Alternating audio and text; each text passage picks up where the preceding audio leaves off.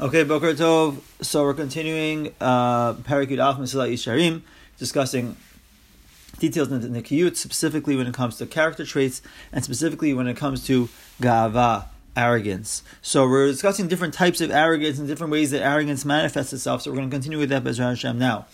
There's another type of proud, arrogant person. Asher shiach acher shiach bilibo. He thinks in his heart, shekvaru kolkach gadol mechubad. He's so honorable. He's so important. As she'i paresh mimenu. He says, I, I I can't even lose my honor. I am so honorable. Therefore, I don't even need it. I don't need to pursue it. I don't need any of the external signs of kavod, of honor, and of respect that people show because I'm so great anyways. I don't even need it.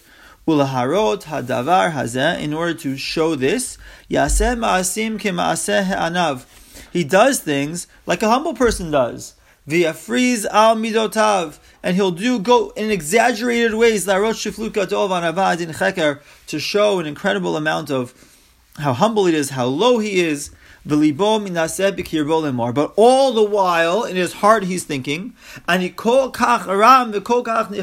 so high up, I'm so great. I don't need to be honored.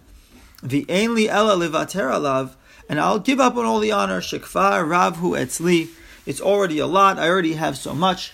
I don't need any of this external honor, any of these external signs of honor that people will show me.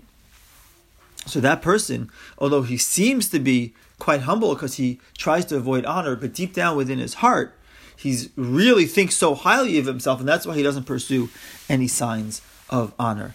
Another type of proud person, of arrogant person, he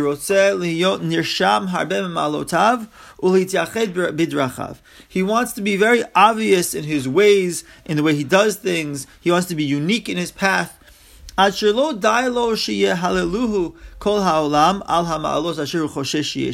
It's not enough that everybody will praise him for all the great character traits that he has. He wants them to give him more praise. That he's the humble of the humblest, humblest of the humble. And it, it turns out, he is taking pride, he's arrogant in his humility. He wants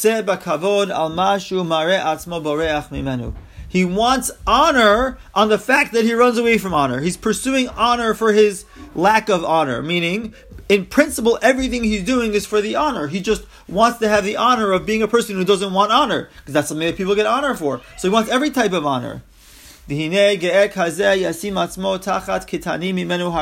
He put himself below people who are way beneath him. He put himself underneath the most the most disgusting people, the most uh, people who are thought of to be very, very low. They are uh, people that people don't pay any attention to. So he'll put himself even below those people because he thinks he can show through that the the ultimate humility. He'll, he'll try to avoid all types of d- descriptions of greatness and everything that's good. He'll try to stay away for, stay away from. heart, his heart says inside of him, "Ein chacham ve'anav kamoni b'chol haaretz." Says, ah, there's nobody as wise or as humble as me in the entire land. So that person who he may be acting externally with anava, maybe even in his mind he thinks there's some sort of anava, some sort of humility there. But the anava is a means towards gava, meaning he's trying to take pride in the fact that he's so humble. That's a, that's a form of arrogance as well. V'omnam ge'im proud people like this, marim atzmam anavim, they give off the impression that they are humble. Lo yipatzru michsholot lahem. There's no lack, there's no avoidance of problems and stumbling that they can have.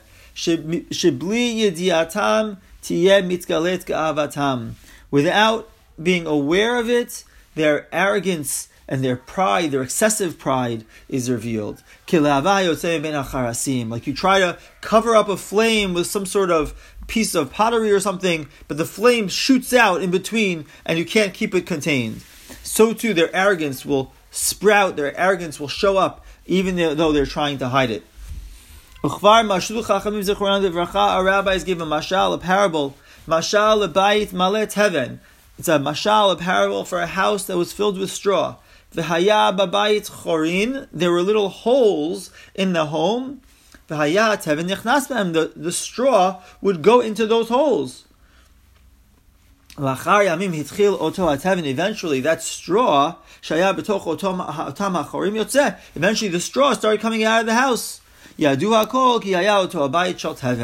So the guy was trying to pretend that he had a house filled with silver and gold but there were little houses, there were little holes in his house, and the straw that he was storing inside began to stick out, and everybody eventually found out about it. It's the same thing with the people who are internally arrogant, they're internally excessively proud, but they try to cover it up with humility to cover up their pride.